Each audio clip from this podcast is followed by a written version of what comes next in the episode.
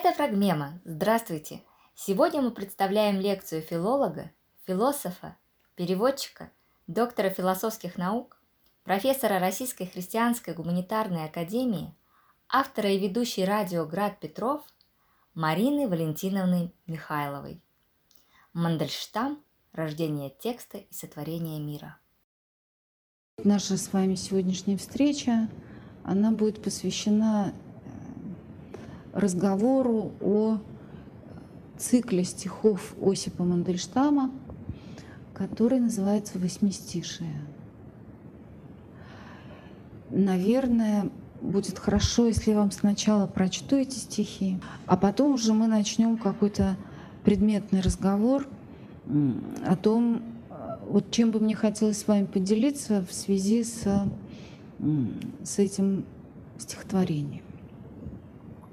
Ну, предварительно скажу вам, что «Восьмистишие» — это цикл, который создается в начале 30-х годов. Это время для Мандельштама очень сложное, интересное, насыщенное.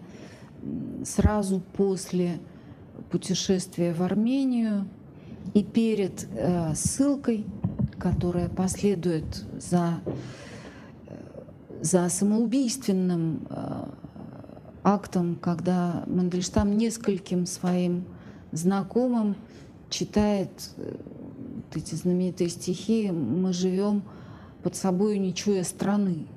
Говорят, что когда он прочел Пастернаку эти стихи, Пастернак побледнел, изменился в лице и сказал, что я ничего не слышал, а вы мне ничего не читали.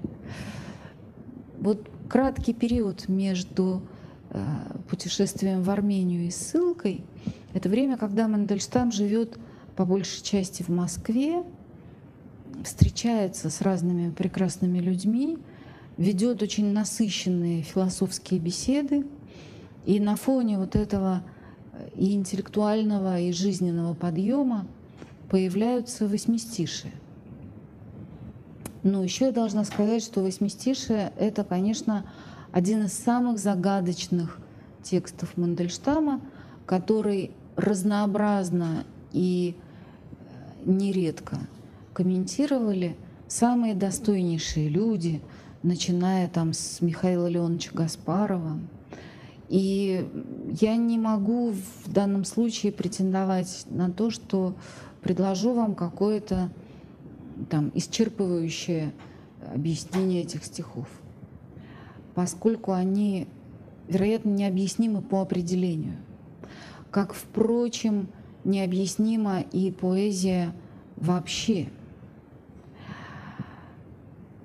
Но давайте мы сначала вот эти восьмистишие прочтем, а потом уже будем как-то о них беседовать.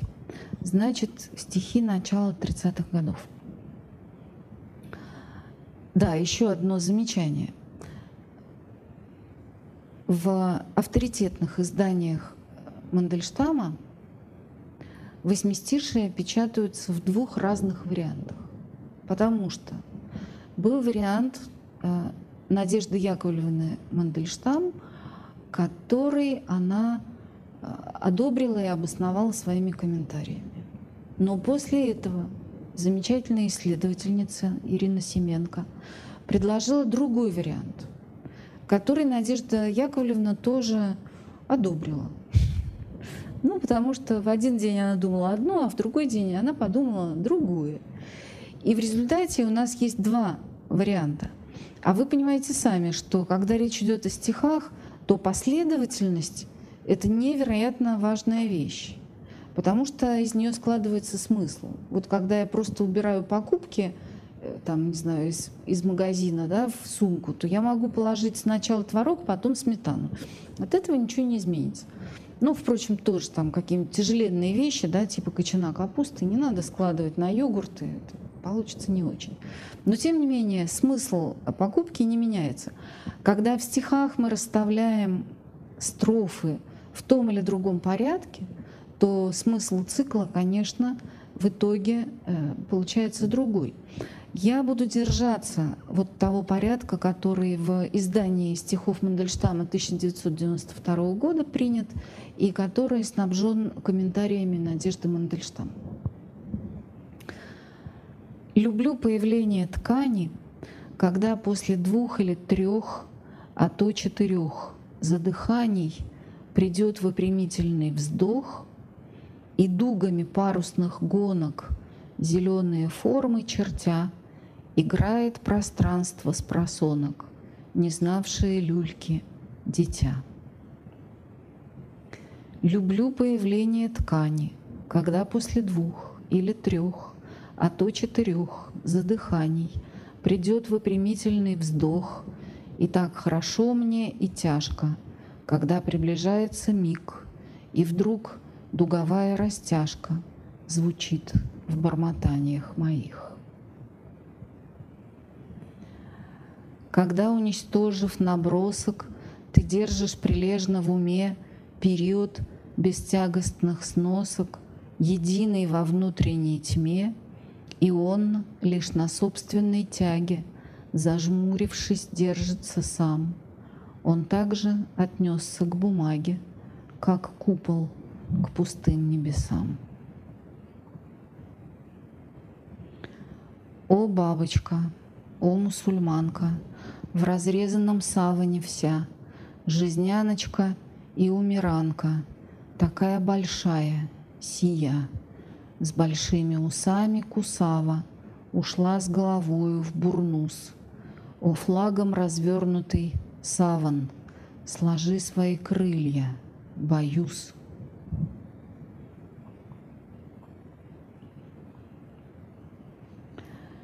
И Шуберт на воде, и Моцарт в птичьем гаме, и Гёте, свищущий на вьющейся тропе, и Гамлет, мысливший пугливыми шагами, считали пульс толпы и верили толпе.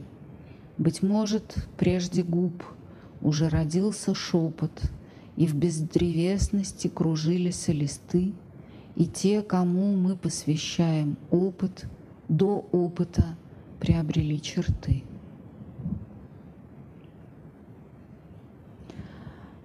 Скажи мне, чертежник пустыни, арабских песков геометр, уже ли безудержность линий сильнее, чем дующий ветер? Меня не касается трепет его иудейских забот. Он опыт из лепета лепит, и лепет из опыта пьет.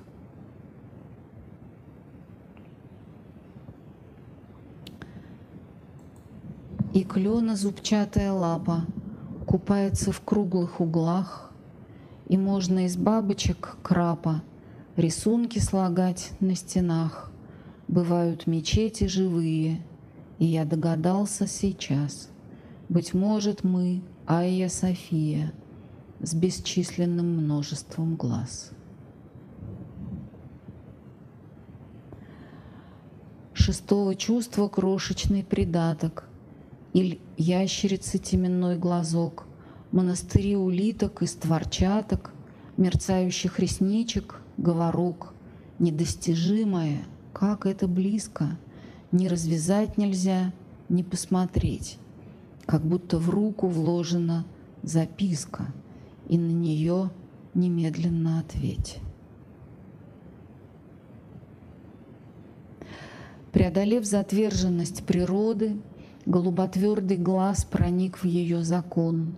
В земной коре юродствуют породы, И как руда из груди рвется стон, И тянется глухой недоразвиток, Как бы дорогой, согнутую в рог, Понять пространство внутренний избыток И лепестка, и купола залог. В игольчатых чумных бокалах Мы пьем наважденье причин — Касаемся крючьями малых, как легкая смерть, величин, и там, где сцепились бирюльки, ребенок молчание хранит. Большая вселенная в люльке у маленькой вечности спит. И я выхожу из пространства в запущенный сад величин и мнимое рву постоянство и самосознание причин, и твой бесконечность, учебник, читаю один без людей, безлиственный дикий лечебник, задачник огромных корней. Ну вот, как видите, стихи такие не сказать бы, что простые. Не сказать, что смысл их прозрачен. И э, мои отношения с этими стихами складываются уже на протяжении там, нескольких десятков лет, потому что ну, когда-то очень-очень давно, когда я сочиняла там свою первую диссертацию, то э, у меня почему-то эти стихи э, лежали все время в памяти как что-то очень важное по поводу, ну, скажем, грубо, молчания как основа искусства. Потому что я тогда пыталась понять, какова роль молчания внутри человеческой жизни. Ведь человек — это существо, которое находится в реальности, означенной, пронизанной знаками. Но вместе с тем для каждого из нас очевидно, что за словами есть еще некое пространство иное. Это вот то самое несказанное, невыразимое, э, неизреченное, да, о котором все время говорят поэты и мыслят философы. И вот Мандельштам, как мне кажется, с его этими самыми э, красивыми вещами, когда в бездревесности кружились листы, да, там и «Останься пеной Афродита» и все это остальное, вот он мне казался каким-то очень правильным поэтом, который смотрит именно в корень. Он не повторяет э, слова за словами да, потому что есть поэзия, которая отталкивается от чужих слов. Чаще всего эта поэзия будет эм, эпигонской, вторичной и, и откровенно слабой. Потому что если нас завораживают чужие слова, и мы пересказываем эти слова, то мы отрываемся вот от этого корня бытия, который у Мандельштама в восьмистишиях, как мне кажется, и находится в фокусе. То есть это стихи, которые имеют отношение к основаниям эстетического опыта. И вот тут нам придется с вами э, в двух словах как-то договориться о том, ну, то есть я вам просто расскажу о том, как я, э, как я намерена подойти к этим, к этим удивительным и загадочным стихам. А, мне в жизни приходилось немало видеть книг, которые претендуют на исчерпывающие ответы. И отчасти филологическая наука, она же вот к этому нас подталкивает. Тот же замечательный Гаспаров, он же говорил о том, что вот берешь стихотворение, выписываешь в столбик сначала все существительные, потом все глаголы, потом все прилагательные, наречия. И перед тобой будет развертка художественного мира. Не будет. Ну, то есть это работа, которая позволит нам э, создать некоторый фундамент, как-то сориентироваться в координатах этого мира. Но это, знаете, как э, это как э, план какой-нибудь на карте. Одно дело начерченный план, а другое дело, когда ты выходишь на улицу, а там запахи, звуки, дождь идет, собака пробежала там или еще что-то. Да? То есть, когда мы формализовать пытаемся события поэзии, то у нас по большей части ничего и не получается. И поэтому я хочу с вами поделиться не э, исчерпывающей интерпретацией, а скорее предельно субъективным прочтением. И тут можно сказать, что а зачем это нам? Ну для чего это? Потому что ведь э, мало ли, так сказать, на белом свете прекрасных вещей, которые поддаются точному знанию. Не будет ли субъективное прочтение лишним? Зачем оно другому человеку. Но вот сейчас в гуманитаристике, в частности, об этом писал немало Ханс Ульрих Гумбрехт. Он говорил о том, что, возможно, наиболее адекватным способом э, исследования вот в таких ситуациях, как, например, необходимость понять смысл стихотворения, наиболее адекватным способом исследования является эссе, не точная наука, где все измерено и сосчитано число прилагательных и существительных, а попытка формализовать собственное эстетическое переживание.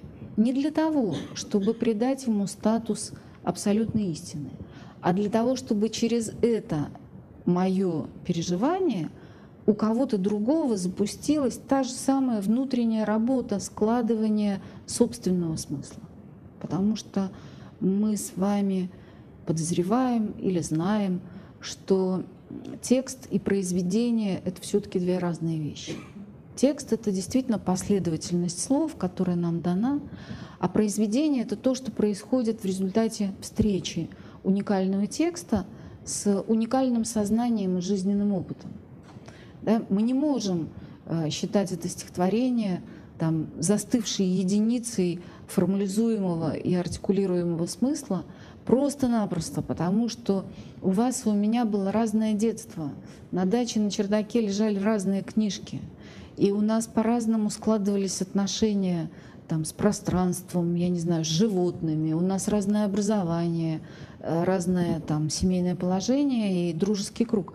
И поэтому мы никогда не прочитаем одно и то же стихотворение одинаково. И мое прочтение, оно имеет такой скромный статус, потому что это только одно из возможных прочтений.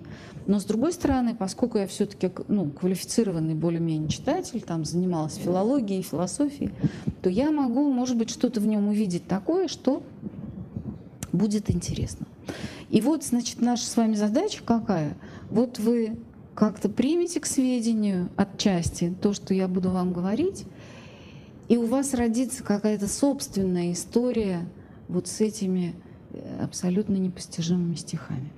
Ну, прежде всего скажу вам, что э, Надежда Мандельштам, она как-то очень однозначно определяла эти, эти стихи, и она говорила о том, что восьмистишие, по словам самого Осипа Емельевича, есть ли логическая связь в этих стихах? Она есть и в целом, в котором участвуют все элементы, и в строении каждого восьмистишия. Но у нас логической связью, говорит Надежда Мандельштам, принято считать повествовательный жанр, рассказ. Стихотворение — рассказ, единственная форма нашей лирики. Кроме принципа рассказа у нас еще существует метод доказательства — где идет непрерывная цепь вытекающих друг за другом предложений, причем каждая из них выводится из предыдущего. Этой связи ни в стихах, ни в прозе, да и вообще ни в каком искусстве быть не может. Тот вид существования, э, повествования, который существует у нас, представляется мне чем-то симулирующим доказательство.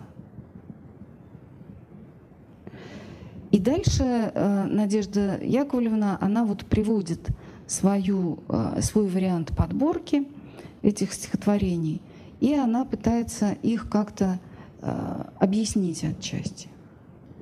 Вот. И она говорит, что Осип Мандельштам говорил, это стихи опознания.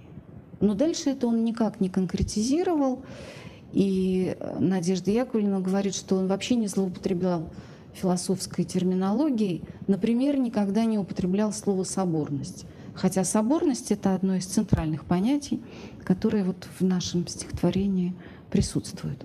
И вот давайте мы с вами просто посмотрим на эти э, стихи. И сегодня наша с вами тема — творчество. Творчеству посвящены три первых восьмистишия.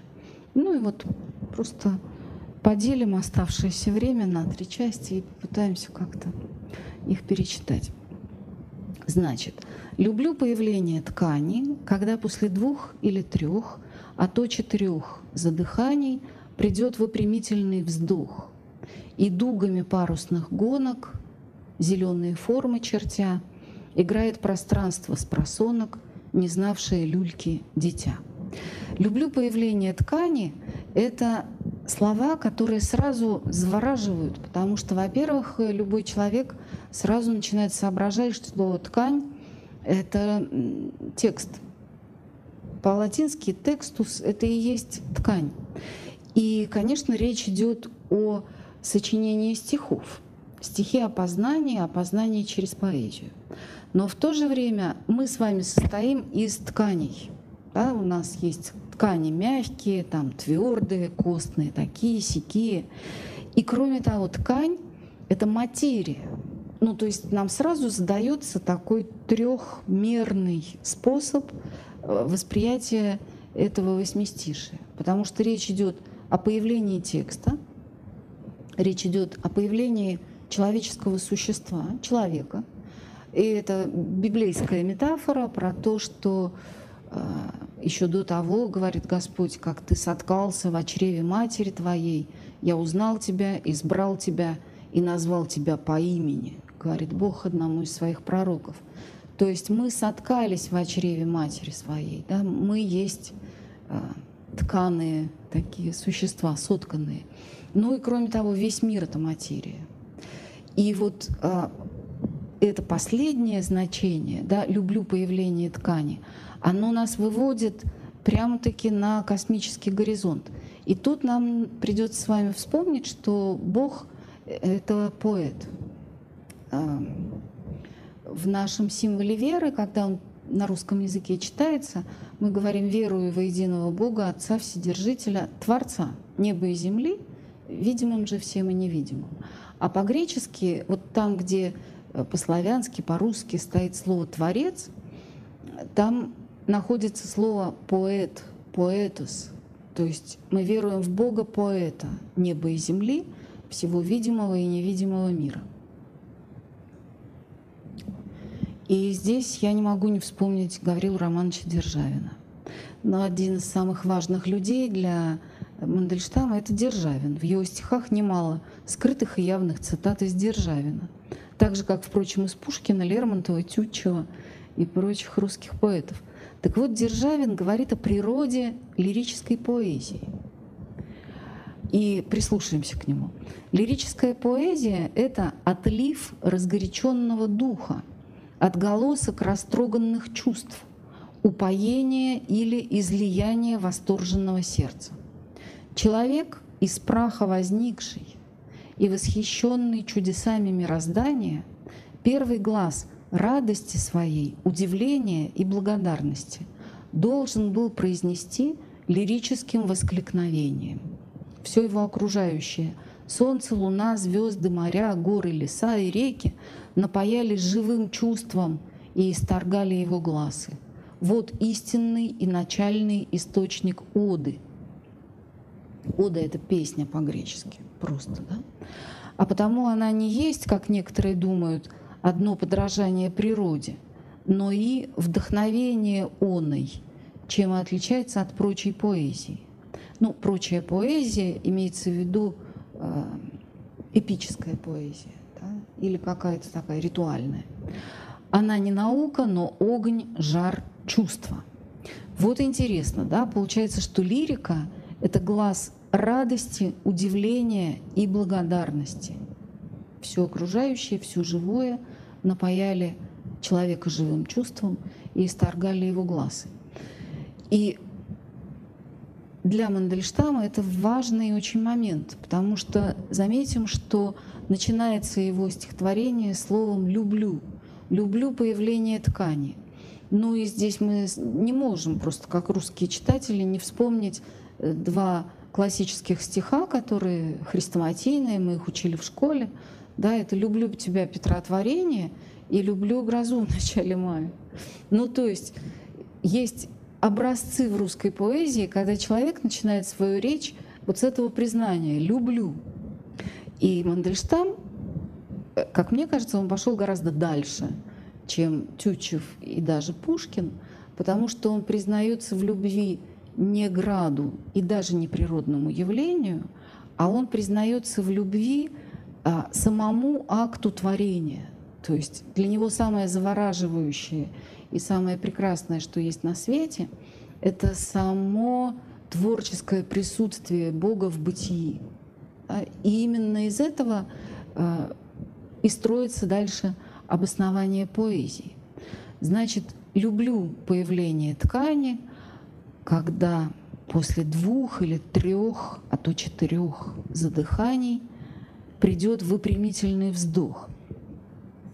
И сама вот эта чудная конструкция, когда после двух или трех, а то четырех задыханий придет выпрямительный вздох, она должна нам напомнить много разных тоже чудесных вещей, но в частности она может напомнить процесс рождения, рождения человека. Вот мы только что говорили о глазах, восклицаниях радости и восторга и благодарности, да, которые исторгаются из человеческого сердца при виде э, творения Божия, солнца, луны и звезд и всего остального. Но здесь еще есть почти физиологическое э, описание телесного усилия, которое, например, очень хорошо знает любая рожавшая женщина. Вот как только начинаешь рожать, тебе сразу акушерка говорит, дыши, дыши, говорит она. Потому что вот это самое тело, которое спазмом усилия, там, неважно, родового усилия, трудового, там, спортивного, какого-то другого, тело спазмированное, как оно выпрямляется? Вот должен пройти этот самый выпрямительный вздох, должно освободиться дыхание. И для Мандельштама процесс Э, появление форм в мире — это тот самый чудесный процесс дыхания. И когда Надежда Яковлевна описывала творческий, так скажем, процесс Мандельштама, она говорила о том, что он ходил и бормотал. Бормотал, бубнил, пыхтел, и потом из этого появлялись стихи. Да? То есть вот это самое или как про Ахматову, но они же были как брат и сестра почти в некоторых смыслах. Про Ахматову ее домработница сказала, говорила, как Анна Андреевна пишет стихи. Да, говорит, ходит нечесанная там в халате или в ночной рубашке по дому и, и гудит. То есть тоже бубнит что-то такое про себя, да. А потом вот этот выпрямительный вздох приходит, и, как говорила сестра Ахматова, ровно продиктованные строчки ложатся в белоснежную тетрадь. Да? То есть весь процесс проговаривания, про, про, пропыхтивания этих стихов, он проходит, и за этим является текст. Так вот, здесь то же самое, да, для того, чтобы родилось нечто прекрасное, чтобы появилась вот эта самая ткань, текст, уже сотканный из разных нитей, требуется огромная предварительная работа, телесная работа, практически физическая. Ну и вот дальше хочу вам привести две цитатки из разговора о Данте. Параллельно с восьмистишиями Мандельштам сочиняет разговор о Данте. Это потрясающая, конечно, книга, потому что, во-первых, это очень глубокое общение с Данте через его божественную комедию. То есть Мандельштам о нем говорит так, как практически Э, ну, как мы могли бы рассказывать о каких-то друзьях, родственниках и соседях, да? И ориентируется он в мире комедии так, как мы в своем квартале, где мы ходим за хлебом или там водим в школу своих детей.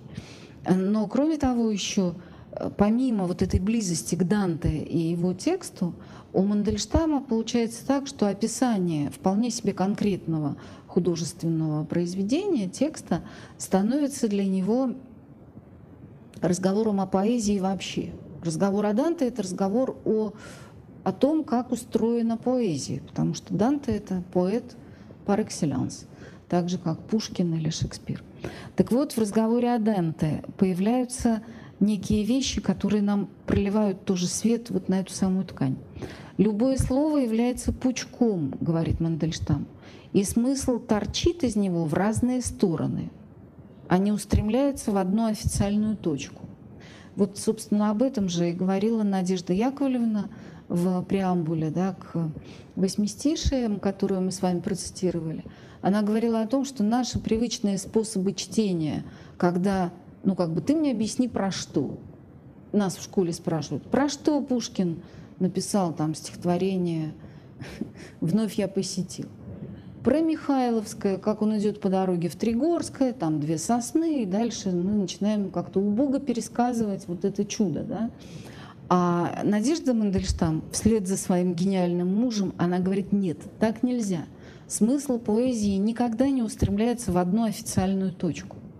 Это как э, источник сильного света, откуда лучи распространяются в разные стороны. Да? Любое слово — это пучок жизненных энергий, бытийных энергий, не только словарных, избави Боже. А, словарь наш как раз это попытка уловить вот этот самый взрыв какой-то, не знаю, сверхновой звезды. И дальше вторая штука. Вот любое слово является пучком, да, то есть от него какие-то нити торчат во все стороны. Но дальше. Поэтическая речь есть ковровая ткань, имеющая множество текстильных основ. А здесь уже какой-то другой образ и, соответственно, некоторое для нас утешение, потому что вот эта самая ковровая ткань, она соткана из разных нитей. И тогда нам говорят, не бойся, потому что, да, действительно, ты присутствуешь при взрыве энергетическом, но ты можешь к нему подойти и с другой стороны, как к ковру, когда вот я смотрю и вижу, что здесь зеленая ниточка, здесь красная, здесь голубая, а здесь вот не имеющее названия, как вот в одном из э, там, текстов Прагмемы, да, говорилось о том, что ткачихи в Средней Азии, они могли различать э, сотни цветов, для которых у них были чудесные названия. Но при этом они очень терялись, когда им предложили, предлагали там разложить красные квадратики в одну сторону, а зеленые в другую. Да? То есть иногда вот это богатство разглядывания э, текстильной основы бытия, оно возможно только тогда, когда мы э, добровольно отказываемся от э, привнесенных в наше сознание смыслов. Когда мы говорим, я не хочу больше говорить красное про сотню разных цветов. Я буду смотреть, и всякий раз для каждого из этих цветов подыскивать свое определение. И точно так же вот я не хочу говорить о том, что восьмистишие — это там стихи об эстетике, например. А я буду пытаться каждый раз искать, о чем они. Вот, значит, появляется вот эта самая ткань и поэзии, и мира, и человека. И дугами парусных гонок зеленые формы чертя играет пространство с просонок — не знавшее люльки дитя. Вот эта вторая часть восьмистишия, она, конечно, очень прекрасна, потому что э, здесь речь идет о поэзии как искусстве схватывания игр бытия, вот не больше и не меньше. В разговоре о Данте э, Мандельштам последовательно сравнивает дантовские метафоры с вальсированием, парусными гонками, с движением волны и говорит о том, что вот этот волновой ритм — это некая основа европейской цивилизации, из которой бесконечно появляются все новые и новые культурные формы, сохраняющие некоторое внутреннее единство, родство друг с другом, и в то же время бесконечно разнообразные и всегда другие. Вот Мандельштам говорит, Данте — самый большой и неоспоримый — хозяин обратимой и обращающейся поэтической материи, самый ранний и в то же время самый сильный химический дирижер, существующий только в наплывах и волнах, только в подъемах и лавированиях поэтической композиции. И дальше он говорит о том, что да, вот Данте — это человек, которого можно уподобить идущему под парусом потому что он схватывает ветер бытия, да, и он направляет свой корабль. И он в материю слов э, улавливает вот эти самые движения жизни. Так вот, это очень похоже на то, что в нашем с вами стихе, потому что вот здесь сказано «и дугами парусных гонок зеленые формы чертя играет пространство с просонок, не знавшее люльки дитя». Пространство и время у, Дан, у Данте, у Мандельштама очень часто конвертируются одно в другое. И он э, не то чтобы понимает, но он чувствует их э, какое-то принципиальное единство. И поэтому, когда он говорит «пространство играет», это означает и пространство, и время. «Не знавшие люльки дитя» — это, возможно, цитата из Гераклита, потому что у Гераклита есть один из таких фрагментов чудных, где он говорит, что А, он говорит время, ну что значит время? Там у него по-гречески стоит слово «эон», которое можно переводить и как «время», и это будет нормальный перевод, грамотный. Но все, в то же время эон — это век, это как бы завершенная целостность времени. Да? Не просто время, а бесконечно текущее, как его представляет, скажем, э, Европа после XVII века, после Декарта, великих астрономических открытий. А это именно время осмысленное и такое движущееся э, в себе едиными частицами. Так вот, Гераклит говорит, время — это ребенок, играющий в кости. Иногда это переводят не как ребенок, играющий в кости, а как ребенок, играющий в шашки. И тогда получается, что время — это э, ну, некое такое чудо, которое играет с нами в игры. А мы это воспринимаем страшно серьезно. Нам кажется, что вот все эти шашки, эти недели, года, это все надо обязательно заполнить какими-то нашими человеческими целями, задачами, потом галочки поставить. Или там процент выполнения 100%, и клеточка в Excel становится зеленой, и тебя наполняет счастье но это только игра. А за этим стоят какие-то другие, э, другие силы, где, а, как говорит апостол Павел, у Бога один день, как тысяча лет. Петр это сказал. Один день, как тысяча лет, и тысяча лет, как один день. То есть мы присутствуем при играх. Но есть и очень страшный перевод этого фрагмента Гераклита, который тоже имеет отношение к восьмистишиям. Там говорится о том, что Эон это дитя, играющее с костями. А с костями и в кости это все-таки разные вещи, потому что ну в кости это ну там фишечки расставляет, ну ладно. А ребенок, играющий с костями, это такой ребенок немножко экстремальный, который может даже на кладбище прийти. И ему даже там будет пир во время чумы. И даже с нашими костями сыграет в какую-нибудь чудную игру. То есть это образ, который как-то пульсирует на, на грани э, восторга и ужаса. Да, потому что даже наши кости, которые там когда-то черви отшлифуют в земле, они будут игрушкой для мира, для самого бытия, которое нам является под э, личинами пространства и времени. И еще одна здесь мне вещь кажется важной. Вот играет пространство с просонок – Играет чем? Играет формами, дугами парусных гонок. У того же самого Гераклита есть э, такой фрагментик, где он говорит о том, что лук и лира — вот это образы гармонии. Имея в виду, что и лук, и лира — это единство и вражда одновременно, потому что концы лука или лиры, стянутые тетивою, да, они стремятся прочь друг от друга, но при этом они находятся вместе в каком-то таком динамическом напряжении, и благодаря этому стрела может попадать в цель и может звучать музыка. То есть лук и лира. Есть еще другое место у Гераклита. Он говорит, имя луку — жизнь, а дело его — смерть.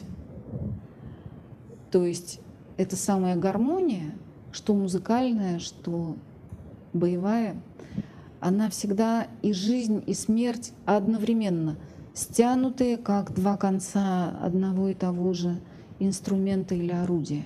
И когда мы с вами на третьей уже нашей встрече доберемся до самого финала восьмистишей, то мы с вами увидим, что это действительно стихи, в которых э, Мандельштам нас пытается ввести вот в ту точку, в то пространство, которое одновременно и огромное, и очень мало, где жизнь и смерть действительно становятся сестрами, вот как те самые тяжести нежности, где они произрастают из одного корня, и если добраться до этой точки, то уже очень многое на свете будет не страшно. Но мы все равно будем в какие-то моменты ослабевать, там, чего-то бояться, на что-то раздражаться. Но э, конечный смысл этих стихов опознания, да, Мандельштам говорит, это стихи опознания, э, он тоже связан с античностью. Мы помним, что было написано над входом да, в Дельфийский храм, там было сказано «познай самого себя». Вот познай самого себя, свои начала и концы, которые стянуты да, тетивой нашей жизни, как два конца лука или лиры. И все, дальше уже ты свободен. Ничто тебя не может ни смутить, ни огорчить, ни э, испугать. Вот познай самого себя. То есть стихи о познании. Не то, что Мандельштам говорит, а вот я вам сейчас расскажу, как познавать объективную реальность. Да, Боже, сохрани. Его эта объективная реальность э, как бы в предпоследнюю очередь интересует. Его интересует Бог и человек, и как строятся их отношения, и как нам жить, и как нам умирать. Ведь он же с юности начинает задумываться о собственной смерти и о том, как достойно, достойно ее э, встретить. И Ахматова, э, она будет об этом тоже вспоминать. Да? «Я к смерти готов».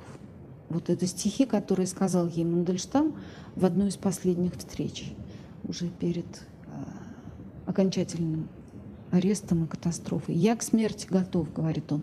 Но что значит «готов»? Значит, готовился. И вот наше с вами восьмистишее — это один из, э, так сказать, актов да, этой подготовки. И вот, значит, это самое играющее дитя, прекрасное и страшное. И еще меня здесь очень завораживает вот эта самая строчка э, «Играет пространство с просонок, не знавшие люльки дитя». То есть э, Мандельштам, который живет в эпоху ну, такого уже старого мира. У многих людей в начале 20 века было вот это ощущение умирающего мира. Солнце гаснут, все разрушается. Мы приходим к абсолютному финалу. Ну, понятно, что события политические, исторические, они как-то немало этому способствовали. Но, тем не менее, акмеисты, они очень мужественно этому ощущению декаданса и угасающей цивилизации сопротивлялись, потому что они считали, что это личное дело каждого в какой-то момент обратить свой взор на начало. То есть как устоять, как достойно добраться до конца э, своей ли жизни или какой-то культуры или мироздания в целом. Все время устремлять взор к началу. И вот Мандельштам сразу говорит нам о том, что это стихи о началах. Ну, и о концах тоже, но это будет в конце. А в первом восьмистишии мы видим только что открывшее глаза пространство. Это дитя, не знавшее люльки. Почему не знавшее люльки? Ну, можно сказать, буйное, которое в люльку не укладывается, а только его все время на руках и держи. Бывают такие дети, безумные, сводящие с ума родителей. Но, может быть, может быть, это просто дитя, которое только что родилось и только что играет вот в эти игры и чертит зеленые формы, и поэтому его еще никто не успел в эту люльку э, положить. Другой вопрос, а кто может для самого бытия, для его проэнергии, да, для его первичных форм, для пространства и времени, ну и причинности отчасти, кто может для, для всего этого приготовить люльку? Если это условие всего, и бытия, и сознания, то кто люльку сделает? Про это он тоже нам потом все объяснит. Хорошо, переходим ко второму фрагменту. Давайте еще раз мы его перечитаем. И дальше у меня тоже приготовлен там парочка цитат хорошеньких. Люблю появление ткани, когда после двух или трех, а то четырех задыханий придет выпрямительный вздох. И так хорошо мне и тяжко, когда приближается миг, и вдруг дуговая растяжка звучит в бормотаниях моих. Вот смотрите, как прекрасно. Эти два стихотворения — это вот те самые двойчатки. Мандельштам очень любил такие вариации, да, когда он пишет начальный Катрен один и тот же, а потом из него как такие ну, как бы листочки клевера, да, вырастают три разных возможных завершения. И здесь вот мы видим эту самую двойчатку, когда из одного и того же первого четверостишия вырастают два разных смысла. Первый смысл, вот мы с вами его только что немножечко обозначили, он связан с рождением мира. Вот такое счастье и чудо, присутствие при рождении первичных форм. Между прочим, еще замечу на полях, в этом Мандельштам очень э, современен, даже ультрасовременен, потому что ну, вот эти поиски в изобразительном искусстве конца XIX, начала XX века, они приводят именно к созерцанию первичных форм. Да? Появляется там нефигуративная живопись, а, абстрактная, которая обращает наше внимание именно вот на это первичное течение энергии, из которого потом уже будут структурированы вещи, и в этих вещах можно там каждую завитушечку и каждую деталечку выписывать, как это делали там, не знаю, какие-нибудь э, мастера натюрморта или пейзажа там 18 века. Но интересно именно вот это самое начало, первичная энергия, зеленые формы, дуговые какие-то растяжки. И вот он про это обсказал в первом восьмистишии с точки зрения самого пространства. Вот мы видим, как оно вздохнуло, открыло глаза, и это дитя играет, и что-то такое чудесное разбрасывает в морском просторе. Да? Парусные гонки сразу, конечно, рождают в нас образ моря. А во втором, э, во втором фрагменте акцент совсем другой, потому что мы уже посмотрели, как это для мира. А теперь мы посмотрим, как это для меня. Вот это самое появление ткани, а, проживание собственного бытия, да, понимание того, что ты живой, радость рождения текста, который ты собственным телом выталкиваешь в мир, и этот текст начинает самостоятельно быть. Как это? И вот он говорит, и так хорошо мне, и тяжко – когда приближается миг, и вдруг дуговая растяжка звучит в бормотаниях моих. То есть речь идет уже о том, что помимо игр пространства должен наступить вот этот самый чудесный миг какого-то кайроса, да, совпадения. И этот миг позволит тексту выйти в мир. И вдруг дуговая растяжка звучит в бормотаниях моих, говорит Мандельштам. Мы только что читали про дуги парусных гонок. И это такая дуга дуги, потому что, во-первых, сам парус, наполненный ветром, он имеет дуговую форму, и он мчится по дуговой траектории, да, и само небо. Вот вспомните, ну, мы не каждый день видим море, но мы все его видели. Когда смотришь на морской этот самый горизонт, то видишь, что вот он неровный такой, как линия, проведенная по линейке. Это дуга. И мы это видим на огромных расстояниях это становится видно. Так вот, эта самая чудесная форма дуги, напряженной, такой наполненной э, силой и радостью, она вдруг входит во внутренний опыт поэта. Вот ходил он э, там нечесанный, да, и бормотал что-то такое. И вдруг дуговая растяжка звучит в бормотаниях моих. Вот эти четыре строчки, и так хорошо мне, и тяжко — когда приближается миг, и вдруг дуговая растяжка звучит в бормотаниях моих. Это самое чудесное, может быть, э, свидетельство, которое говорит нам о том, как появляется поэзия. Иногда нам кажется, что люди стихи сочиняют. Ну, в том смысле, что вот у тебя есть тема, ну, ты так сел нормально за стол, подумал и сочинил. Рифмы придумал, Пространство между рифмами заполняется какими-то словами, ну, которые более-менее ложатся по ритму. И все нормально можно идти на день рождения к подруге и читать ей стихотворение. Это, конечно, прекрасно, потому что действительно, ну как это здорово, когда один человек другому придумал вот эти рифмы и все, что между ними. Да? Когда он взял и не просто цветы купил на углу, а он еще и сердце свое туда вложил – но это все-таки такие дела для домашнего употребления, да, которые хороши в узком дружеском кругу. Но когда люди собирают все это свое творчество и говорят, ну а сейчас э, это вот у меня была одна такая знакомая, и она, она очень любила петь. И посреди какого-нибудь праздника, ну, например, Пасха, и все люди радуются, И вдруг она выходит в середину комнаты и говорит, а сейчас, друзья, я спою вам несколько песен. И всему празднику наступает чекирдык, потому что когда человек поет, я же не могу в это время жевать, хохотать, э, болтать громко с товарищем. Я должна делать вид, что мне безумно интересно творчество человека. Ну, как я, я же вежливая девушка. И это, конечно, конец. И люди это делают во вселенском масштабе, когда они говорят, а я поэт, потому что я умею сочинять слова в рифму и ритмически правильно. Ты, конечно, молодец. Но Мандельштам так никогда не делал. Ну, то есть ни Мандельштам, ни Ахматова, ни Цветаева, которая говорила, что кто-то что-то в меня вселяется и через меня хочет быть. Ни Блок, ни Пушкин, ну, не все э, остальные нормальные люди, они так не поступали. А как они поступали? А вот человек ждет, он слышит какой-то звук, какой-то ритм, который к нему приближается. Да?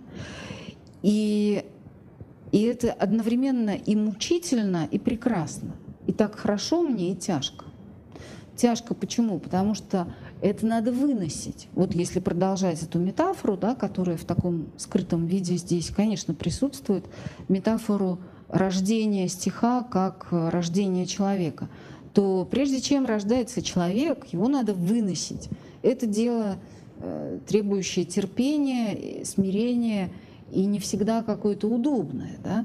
И вот точно так же, когда приближается стихотворение, то человеку становится тяжело. Тяжело. Вот Ахматова бродит из угла в угол, лицом вся черная, и не выходит из дома. А потом, когда все это родилось, и стих уже вспорхнул, свободен, нежен, да, на, на радость вам и мне, ну тогда уже можно что-то другое. Это трудно, это тяжко, как он говорит но и хорошо, потому что он понимает, что он занят каким-то важнейшим делом. Каким важнейшим делом?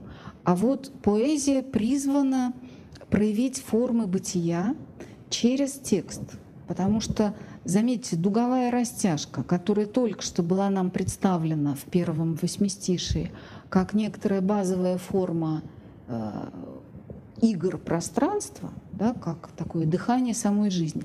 Эта дуговая растяжка — с невероятным смирением вкладывается в слова. Дуговая растяжка звучит в бормотаниях моих.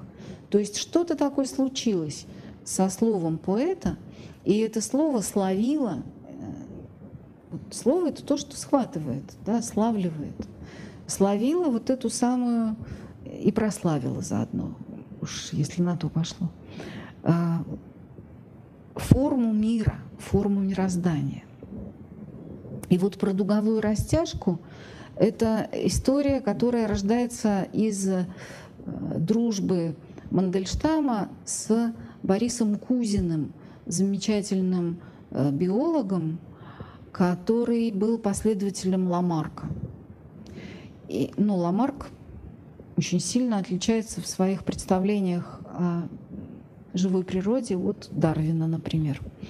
Потому что Ламарк был Э, последователем Аристотеля, и Кузин тоже. И Надежда Мандельштам говорит о том, что в Москве осенью 1933 года, то есть как раз когда вот эти стихи писались, очень часто говорилось у них дома или в гостях у Кузина или там еще у каких-то друзей, говорилось о Ламарке и Аристотеле. Разговоры крутились вокруг этого. Ну и вот тут нам нужно два слова вспомнить про Аристотеля. Э, который считал, что как бы это так вот сказать-то. Но он считал, что есть э, такая штука, как интеллехия. Интеллехия — это движение жизни к заранее предустановленной идеальной форме. То есть э, Аристотель считал, что мир развивается и мир движется, но он движется не в случайном направлении и совершенно не потому, что кто-то кого-то съел или кому-то стало холодно или какие-то вот, ну, как нам в школе рассказывали, да, что среда меняется, и раз сразу на эту среду отреагируют живые организмы. Аристотель так не думал. Он думал о том, что наоборот, и холод, и голод — это все орудия для достижения предустановленной идеальной цели. То есть все сущее движется к некоему прекрасному, идеальному э, финалу, который уже существует в замысле Божьем, в замысле вот этого вселенского разума, нуса, да, как угодно скажите. И вот э, Мандельштам пишет э, и про это тоже, но это уже, по-моему, в э, армянском этом произведении, в путешествии в Армению. Линии пещерного наконечника — получают дуговую растяжку. Он это пересказывает разговоры с Кузиным, который говорил о том, что вот когда в зародыше лист растения, не помню какого, существует, то он похож на наконечник стрелы. Но когда этот зародыш э, развивается и движется, то постепенно он превращается в веер, он как бы развертывает заложенные в нем жизненные силы, да, и получается вот та самая дуговая растяжка. И другая цитата оттуда же, и э, инспирированная этими же разговорами, размышления. «Растение — посланник живой грозы, перманентно бушующий в мироздании, в одинаковой степени сродни и камню, и молнии». Вот это очень красиво. Значит, в мироздании перманентно бушует живая гроза, что это за живая гроза? А это вот и есть развертывание тех дуговых энергий, которые постоянно происходят, но которые мы не воспринимаем, а, так сказать, невооруженным глазом. Да? Жизнь все время движется, живет, постоянно приходит из конца к началу, но нам это не всегда внятно, потому что у нас в голове вот те самые шашки, которые нас научили играть, да, что есть законы, там, времена, Пространство структурировано на километры, время на часы, а кроме того, э, есть только то, что может быть, а ничего другого не бывает. И мы забываем о том, что за всем этим стоит некий играющий ребенок. Так вот, э, наблюдение за живой природой обращает нас к мысли о том, что мир одновременно сродствен и камню, и молнии. Есть ли что-нибудь более противоположное, чем камень и молния? Камень — это нечто по определению неподвижное, твердое, устойчивое. Молния — это то, что сверкнуло, ее нет. Она только что прорезала небо, но схватить ее э, и удержать невозможно. Так вот, растение учит нас, по мнению Мандельштама, да, тому, что мир — это не только камень, то есть какая-то Э, такая определенность видимого, но это еще и постоянные живые молнии, которые проносятся внутри мироздания. Ну и вот а, еще э, маленькая цитата о тождестве. Он повторяет да, одно и то же четверостишее дважды. А равно А. Какая прекрасная поэтическая тема. Способность удивляться — главная добродетель поэта. Но как же не удивиться тогда плодотворнейшему из законов — закону тождества. Кто проникся благоговейным удивлением перед этим законом, тот несомненный поэт. Таким образом, признав суверенитет закона тождества, поэзия получает в пожизненное ленное обладание все сущее, без условий и ограничений. Ну, это сложноватая цитата, может быть, я даже зря ее принесла, потому что здесь э, нам придется долго разбираться, каким же образом через тождество – поэзия получает в свое полное пользование. Заметьте, ленное. Лен старший феодал дает младшему. Да? То есть поэт от Бога, от бытия, получает в свое пользование все сущее. Потому что когда поэт говорит какое-то слово, то он уподобляется самому Творцу. Но тем не менее, вот Тождество, то есть способность смотреть на одни и те же вещи, повторять одни и те же слова, она каким-то удивительным образом, вот эта магия тождества, а, удерживает мир, во-первых, в единстве, потому что без слова поэта он начнет рассыпаться. А во-вторых, э, это самое тождество, оно удерживает единство человеческой личности. Вот замечательный такой философ Харалд Блум, он сказал однажды, что э, любимые стихи, они замечательны, в частности, еще и тем, что когда бы ты ни открыл книгу, э, там всегда все слова на своем месте.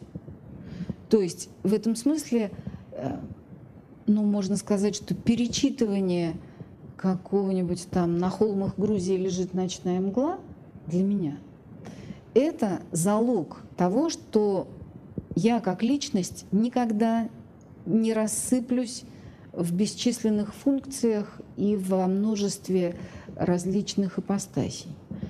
То есть тот факт, что я читаю свои любимые стихи сейчас, как и, не знаю, там в 10 лет, он позволяет мне оставаться одним и тем же человеком, верным себе и достойным носить собственное имя. Ну вот, а теперь третий фрагмент, и на этом мы сегодня с вами остановимся, совсем коротко.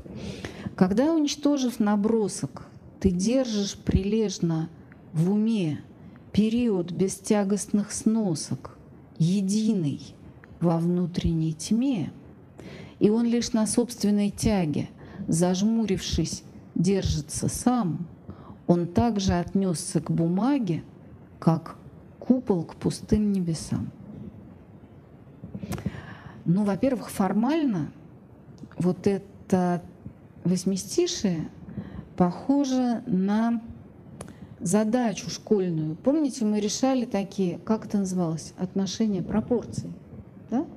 Когда вот это относится к этому, как x относится к этому. Тогда надо взять и, если я правильно помню, перемножить крайние члены пропорций, поделить на известный средний, и ты получишь неизвестный средний. Ну или как-то так. И здесь э, он нам пытается э, построить такую же какую-то удивительную конструкцию. И говорит примерно следующее, что стихотворение относится к бумаге так же, как купол относится к пустому небу. Ну, тут, конечно, надо сказать, ну, спасибо, все стало понятно. Здесь нам требуется некоторое, э, вот, некоторое внимание к этому тексту.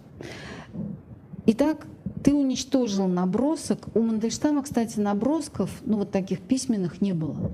У Пушкина были, у него не было. Да?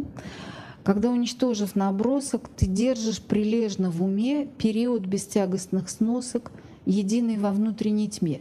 То есть речь идет о том, что все вот эти варианты гудения, а, пыхтения и, и задыхания, которые у тебя были, и которые ты прямо вот своим телом прошел, прожил, ты их отбросил. И у тебя в голове уже дуговая растяжка, вот та самая, вы, высветила единственно возможный порядок слов. То есть текст родился. И ты держишь его в голове прилежно, как хороший ученик, потому что ты все это не сам придумал, а ты это в великой школе бытия выучил. То есть можно сказать, что ты это расслышал и запомнил, как мы в детстве учили с голоса матери какие-нибудь стихи про э, Федорина горе или что-нибудь такое, да? Вот он это сделал. Он с голоса матери материи, да, вот этого отца бытия, этот стих выучил, теперь держит его как хороший ученик в уме. Без всяких сносок, вариантов, набросков. Все красивое, целостное, единый во внутренней тьме. Ну почему во внутренней тьме? Я думаю, что потому что окончательным моментом рождения можно считать как раз попадание вот этого прекрасного уже стиха на бумагу и таким образом возможность поделиться им с другими. Вот эта тема других, она пока не появлялась, но дальше там начнется просто какая-то толпа прекрасных персонажей, и людей, и литературных персонажей, и насекомых, и деревьев, и все это будет, э, и птицы там будут в большом числе, и разные живые существа и даже ветер будет живой, да, будет разговаривать. То есть получается, что мы окажемся в мире густо населенном прекрасными существами, которые опыту поэта не чужие.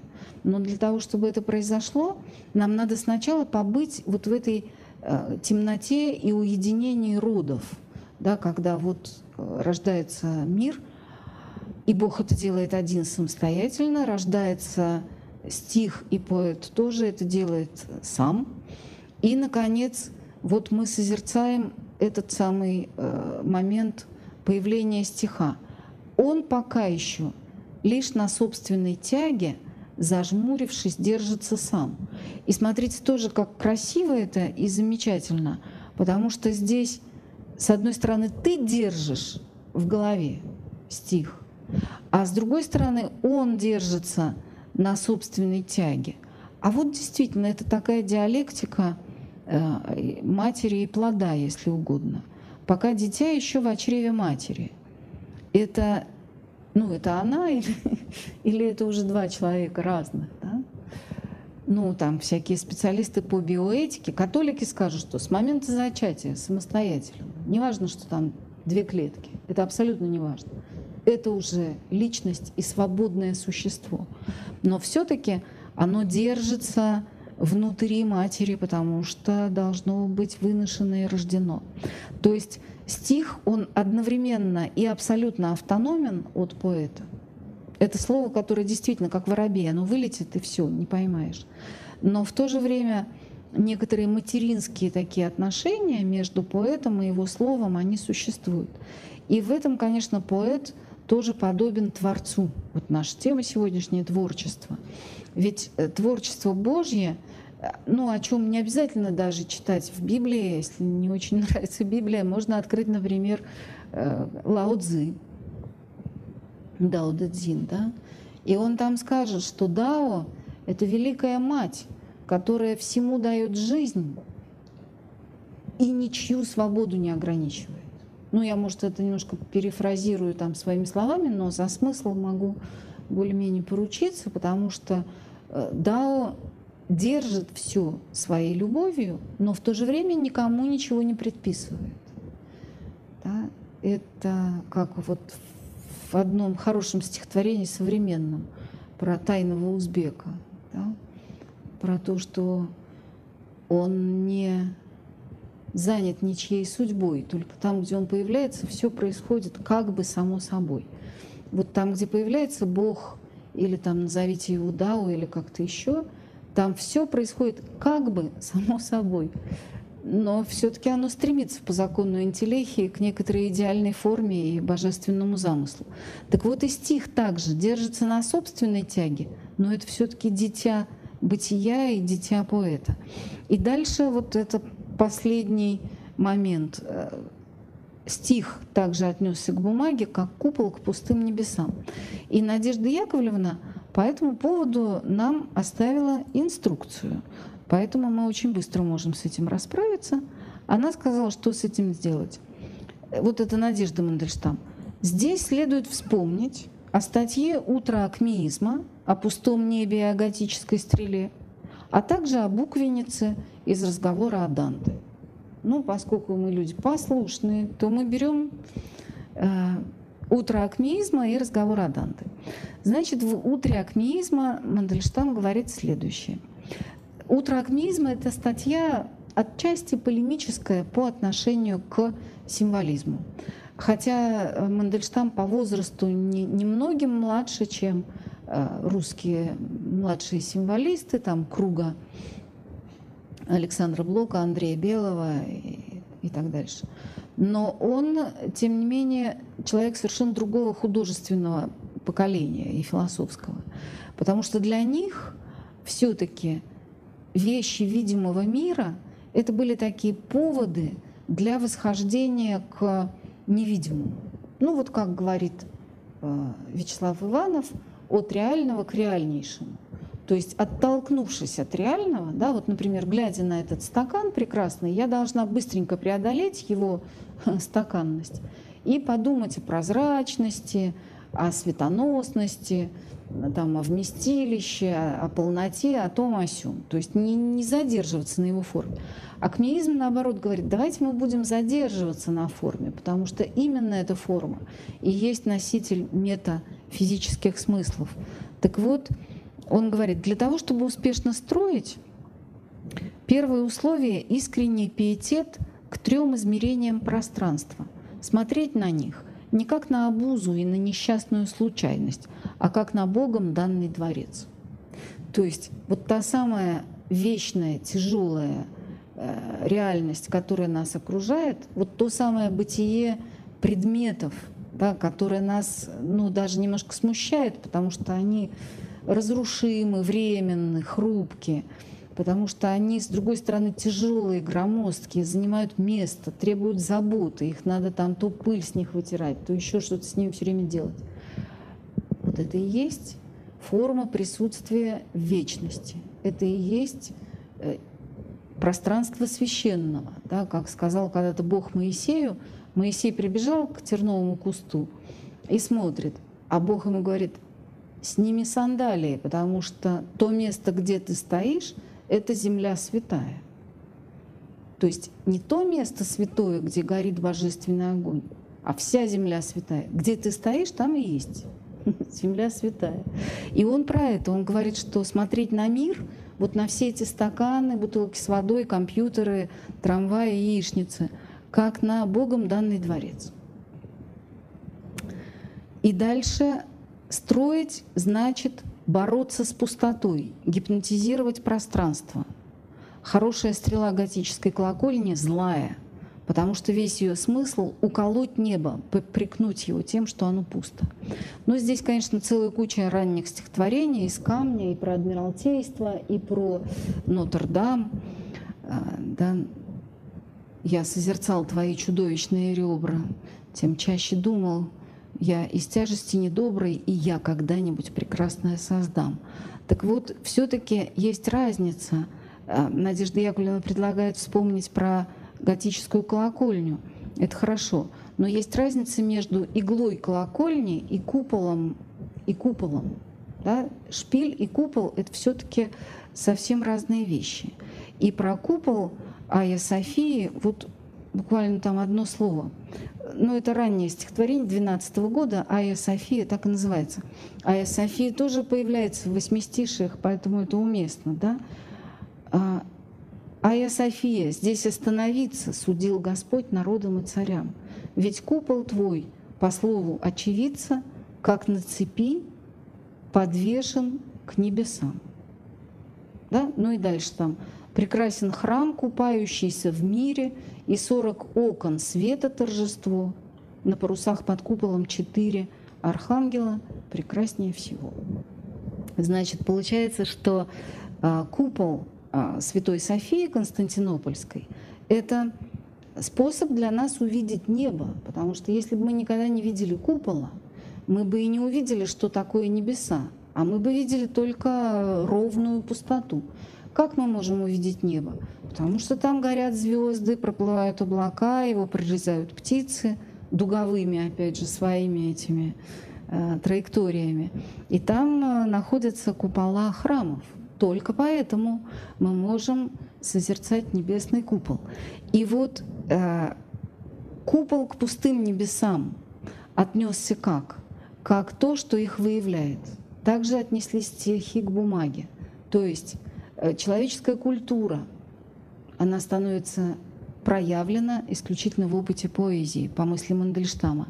Ну и последнее про буквенницу, и на этом мы сегодня закончим. Поэзия существует только в исполнении. Готовая вещь есть не что иное, как каллиграфический продукт, неизбежно остающийся в результате исполнительского порыва. Если перо обмакивается в чернильницу, то ставшая остановленная вещь есть не что иное, как буквенница – вполне соизмеримая с чернильницей. Ну, здесь опять такая пропорция, да? Для того, чтобы записать свой стих, поэт обмакивает перо в чернильницу. Но тогда для нас стихотворение — это буквенница, в которую мы тоже должны окунуть свой взор, там, погрузить свой ум, для того, чтобы потом появился некий смысл.